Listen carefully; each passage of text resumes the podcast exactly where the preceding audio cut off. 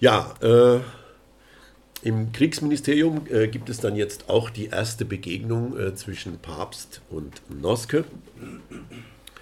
Und äh, Papst erfreute sich des Wohlwollens und des Vertrauens des damaligen Reichswehrministers, sagt äh, Wilhelm Canaris 1925 vor dem Oberreichsanwalt. Ähm, Wilhelm Canaris spielt dann auch noch in, äh, bei diesem Mord eine Rolle.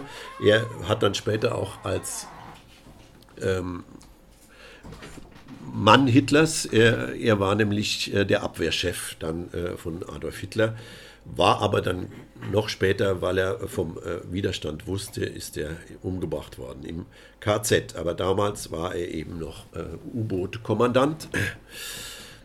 Und ja, Papst sagt dann über Noske, Noske sagt über Papst aus, er wäre sein rührigster Helfer beim Kampf jetzt äh, gegen die Revolutionäre gewesen.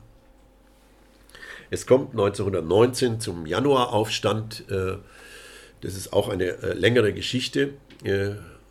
Der wird immer als Spartakus-Aufstand bezeichnet, war aber eine spontane Erhebung der Massen wirklich und auch die USPD und die sogenannten revolutionären Obleute das waren äh, illegale Betriebsräte, äh, haben da eine große Rolle gespielt, aber äh, Liebknecht hat dann da auch mitgemacht. Ähm, Luxemburg war hin und her gerissen, äh, hat aber dann auch, als sie die Massen auf der Straße gesehen hat, äh, äh, zugestimmt. Ähm, es gab da so eine richtige Achterbahnfahrt hin und zurück. Ähm, die Massen sind aber allein gelassen worden. Es gab dann Besetzungen von Zeitungen und äh, Papst und Noske haben äh, in Dahlem den Gegenschlag vorbereitet in einem ehemaligen Mädchenstift. Ja, und da macht Noske seinen berühmten Ausspruch, einer muss der Bluthund werden. Das wurde ihm nicht angedichtet, das hat er selber gesagt. Ja, vor der Stadt sammeln sich jetzt äh, Truppen äh, und das sind alles diese freiwilligen Freikorps.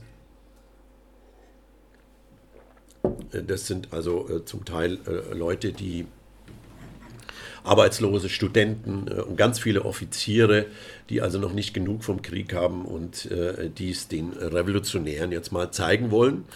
Und auch die Regierung sagt ganz klar, dass den Angreifern oder den Spartakisten es jetzt gezeigt wird. Wichtig ist der Satz, die Stunde der Abrechnung naht. Ja, im Vorwärts äh, kommen äh, diverse Gedichte. Eines, was noch nicht so bekannt ist, äh, stammt von Hermann Wilke und äh, ähm, heißt In der Nacht zum 7. Januar. Sie knieten hin vor blutigen Idolen, bauchrutschend vor der Menschheit Spott und Hohn, vor Russlands Asiaten und Mongolen vor Braunstein, Luxemburg und Sobelsohn. Ja, man muss dazu sagen, Braunstein war der bürgerliche Name von Leo Trotzki, Luxemburg ist klar, und Sobelsohn war der bürgerliche Name von Radek, alles drei, äh, äh, alle drei mit jüdischen Wurzeln. Hier wurde also schon der äh, jüdische Bolschewismus erfunden. Ja, Rosa Luxemburg und Karl Liebknecht müssen sich verstecken. Sie wechseln mehrfach das Versteck. Äh, missachten aber die Regeln der Konspiration und bleiben immer zusammen, fliehen auch nicht aus der Stadt. Ähm, sie werden äh, am Abend des 15. Januar äh, in diesem Haus, äh, das es immer noch gibt, äh, in der Mannheimer Straße in Wilmersdorf, dort oben äh, war die Wohnung, wo die drei Fenster sind, werden sie sozusagen verschleppt. Also da gibt es inzwischen auch sogar eine Platte und eine Ausstellung. Ähm, werden sie von einer Bürgerwehr, einer selbsternannten, verschleppt äh, und äh, werden äh, ins Eden Hotel äh, gebracht. Das war ein Hotel äh, gegenüber dem äh, Zoo. und Sie sehen da gerade einen Regierungspanzer mit der entsprechenden Bemalung vor diesem Hotel. Und wer sitzt in diesem Hotel? Das ist sein Hauptquartier inzwischen, äh, Waldemar Papst, mit einem Stab von 70 Offizieren und äh, einer Truppe von äh, fast 30.000 Mann. Ja, und Papst äh, beschließt äh, die Ermordung der beiden. Sie sollen auf dem Transport ins Gefängnis umgebracht werden. Es gibt aber eine Panne.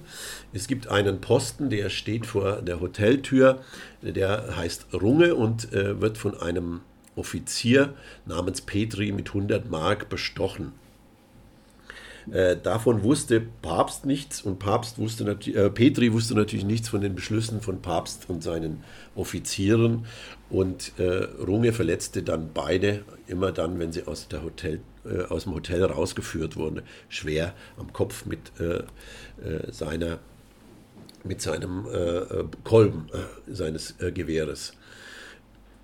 Runge ist übrigens der Einzige, der äh, praktisch äh, dafür bezahlt hat, äh, was er da gemacht hat. Er wurde nämlich 1945 von Kommunisten gefangen genommen und an die Sowjets ausgeliefert und ist dann beim Verhör gestorben. da war er schon 70 Jahre alt. Ja, also trotz dieser Handlung von ihm äh, wird der eigentliche Mordplan durchgezogen. Sie sehen hier eine Zeichnung der KPD. Das äh, sind Wege in, äh, im Tiergarten. Hier sehen Sie das Auto. Da wurde, äh, also Sie müssen sich vorstellen, in der Nacht war das völlig dunkel, da gab es keine Beleuchtung. Das Auto, äh, mit dem Auto wurde eine Panne fingiert. Dann sind die ganzen Offiziere äh, mit dem schwer verletzten Liebknecht äh, gelaufen, äh, gegangen und haben zu ihm gesagt, ob er gehen könnte. Und er hat natürlich gesagt, ja, ich kann noch gehen. Und dann haben sie ihn so ein paar Schritte gehen lassen und haben dann hinter ihm hergeschossen. Einer äh, von den, äh, von denen, der hieß Stiege, ähm, der hat dann noch vor Gericht gesagt, nicht nur, dass der auf der Flucht erschossen wurde, sondern, es kommt jetzt gleich, also ich zeige Ihnen mal ja, die ganzen Leute, die da geschossen haben. Es war äh, Horst von Flughartung, Ulrich von Rittgen, Rudolf Liebmann und eben dieser Leutnant zur See, Heinrich Stiege. Und der hat vor Gericht dann gesagt, auf die Frage, wohin haben Sie gezielt, äh, auf den Körper, vielleicht auf das Kreuz, wenn man davon sprechen kann.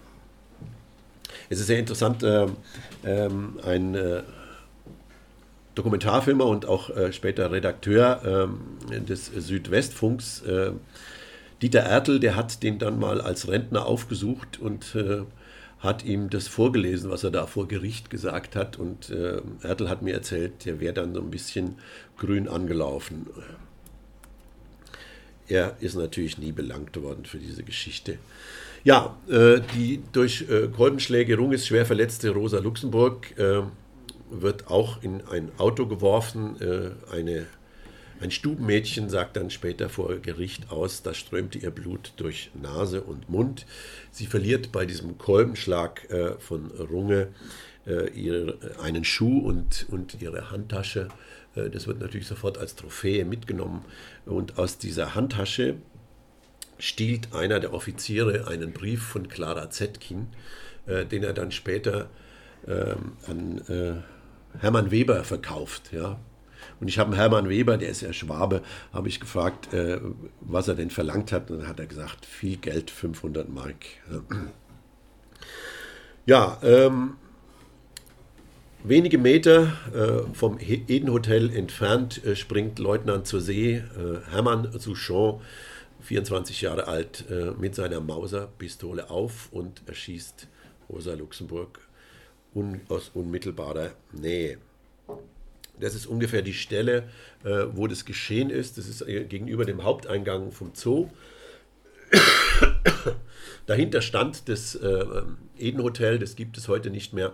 Das ist zerbombt worden im Zweiten Weltkrieg. Und da wurde dann auch wieder eine Bank errichtet. Ähm, ich war vor kurzem da wieder, äh, die Bank ist inzwischen auch wieder verschwunden. So schnell kann es gehen.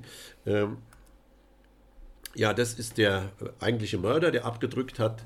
Ähm, das war übrigens ein Neffe von dem Gouverneur Souchon aus Kiel, äh, der mit den Matrosen äh, beim Matrosenaufstand verhandeln äh, musste.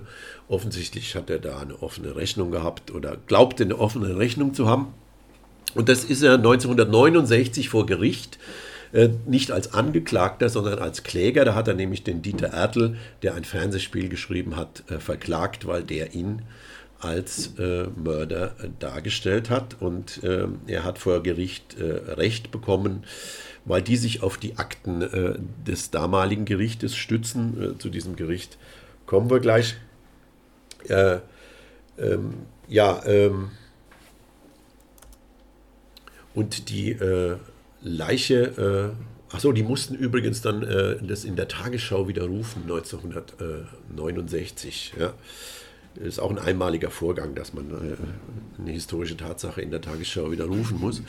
Ähm, ja, ähm, äh, die Leiche von Rosa Luxemburg wurde dann auf Befehl äh, von äh, Oberleutnant A.D. Vogel, der war der Transportführer, an dieser Stelle hier in den Landwehrkanal äh, geworfen. Das ist der Vogel. Ähm, ja, äh, das sind handschriftliche Aufzeichnungen von Papst, die ich in seinem Nachlass hier in Freiburg im Militärarchiv äh, gefunden habe. Und äh, das sind Entwürfe für seine Memoiren. Und da schreibt er was über seine Beziehung zu Gustav Noske dass sie, damit meint er, die äh, Erschießung der beiden äh, durchgeführt werden musste. Darüber bestand bei Herrn Noske und mir nicht der geringste Zweifel, als wir über die Notwendigkeit der Beendigung des Bürgerkrieges sprachen. Über das Das bestand also Einigkeit. Als ich nun sagte, Herr Noske, geben Sie bitte Befehle über das Wie, meinte Noske, das ist nicht meine Sache. Dann würde die Partei zerbrechen, denn für solche Maßnahmen ist sie nicht und unter keinen Umständen zu haben. Noske hat ihm aber einen Ausweg angeboten, nämlich äh, Papst äh, sagt dann äh, auch in den 60er Jahren gegenüber dem Marinerichter Otto Kranzbühler, äh, der auch Rechtsanwalt war, äh, dem hat er unter uns äh, gesagt, dass er eben Noske in jener Nacht noch angerufen hat und äh, Noske hat ihm vorgeschlagen, er soll die Genehmigung des Generals von Lüttwitz, das war der Oberbefehlshaber der Freikorps, äh, also der militärische Oberbefehlshaber, der zivile war ja Noske. Also den soll er äh, nach, äh, um die Erschießung der beiden, äh, äh, also die Genehmigung soll er da einholen zur Erschießung der beiden Gefangenen. Und da hat Papst eingewendet, die werde er nie bekommen. Das ist auch klar, weil sie völlig rechtslos war rechtlos, äh, gesetzeswidrig. Äh, und dann soll äh, Noske gesagt haben, dann müsse er selbst verantworten, was zu tun ist. Ja, ähm, am nächsten Tag wurde dann Papst in die Reichskanzlei zitiert er wusste nicht genau, wie da die SPD-Regierung äh, äh, reagieren würde und hat dann äh, seine Truppe mitgenommen und hat zu denen gesagt, wenn ich in einer Stunde nicht rauskomme, dann überfallt ihr das, äh, die Reichskanzlei und holt mich raus. Äh, aber äh, er hatte sich umsonst gesorgt, weil Noske und Ebert haben ihm die Hand gedrückt, wie er gesagt hat. Und man beschloss die Verfolgung der Täter. Wie hat man die verfolgt? Man nimmt das Kriegsgericht der Gardekavallerie-Schützendivision, also die Kameraden der Mörder sollen den Mord untersuchen. Es gab auch unzählige Protestresolutionen der Parteibasis. Also die äh, SPD war ja immer gegen äh, die Militärgerichtsbarkeit. Äh, ähm, und äh, ganz viele SPDler haben auch gesagt, das geht doch nicht. Und man muss, äh, es gab auch damals schon Untersuchungsausschüsse, man braucht einen Untersuchungsausschuss oder wenigstens einen zivilen Staatsanwalt. Das wurde alles abgeschmettert.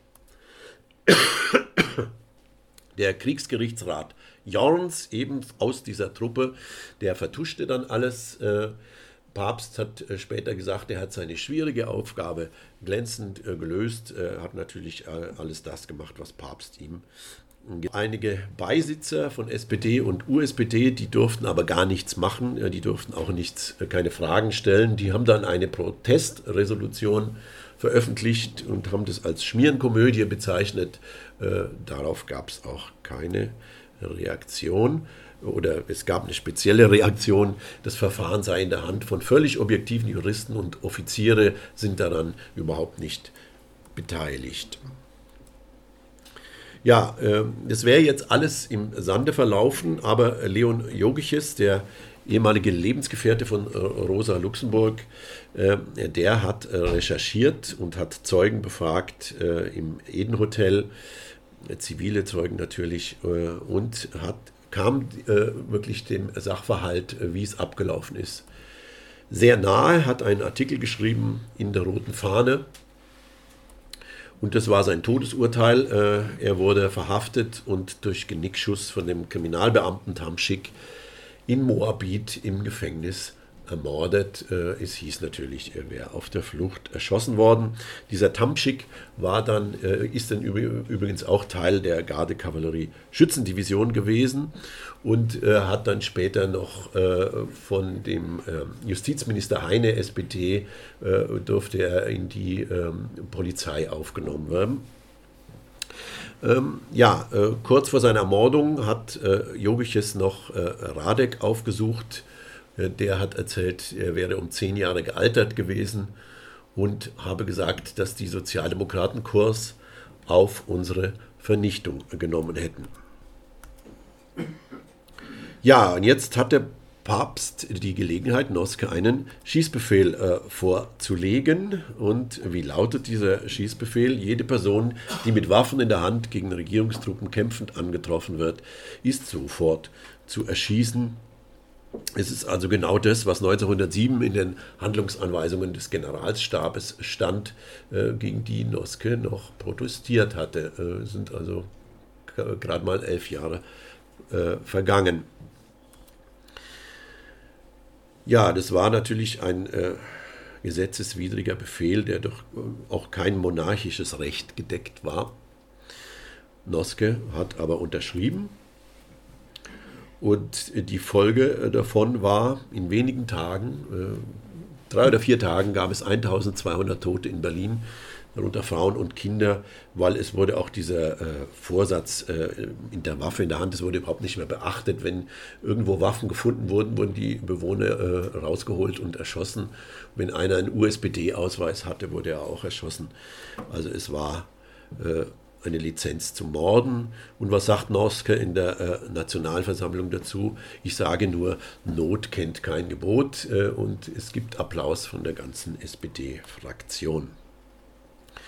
Ja, später ist es anders beurteilt worden. Noskes Erschießungsbefehl reiht sich äh, so als unwürdiges Glied in eine Kette präfaschistischer deutscher Gewaltpolitik ein. Das ist nicht in der DDR geschrieben und es ist auch nicht von mir, sondern das ist von Ottmar Jung und stand in den militärgeschichtlichen Mitteilungen des Militärgeschichtlichen Forschungsamtes in Freiburg.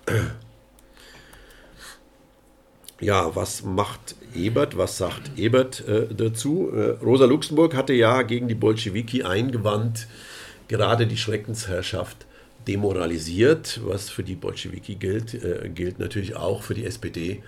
Terror regt zur Nachahmung an.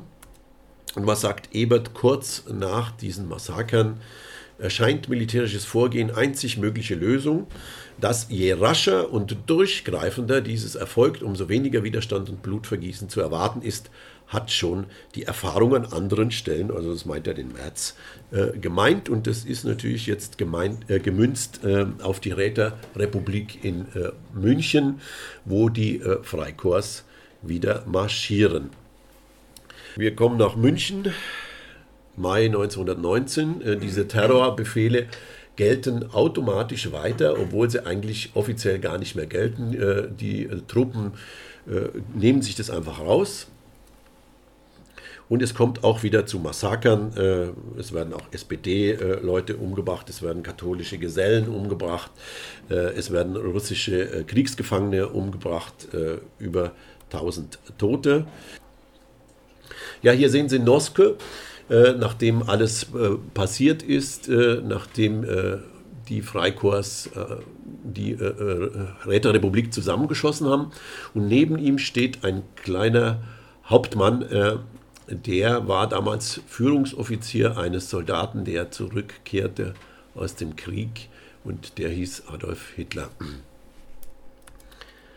Ja, und was sagt Noske dazu, äh, zu den äh, Offizieren? Er wäre der Letzte, der hinter einem kleinen Leutnant äh, wegen einer vielleicht nicht ganz gerechtfertigten Erschießung herlaufen und ihm den Prozess machen würde. Das wiederholte auch immer wieder. Es gab dann tatsächlich ab und an mal äh, Gerichtsverhandlungen äh, und da hat er immer als Zeuge ausgesagt und nachdem er das gesagt hat, äh, sind dann die Leute immer freigelassen worden und freigesprochen.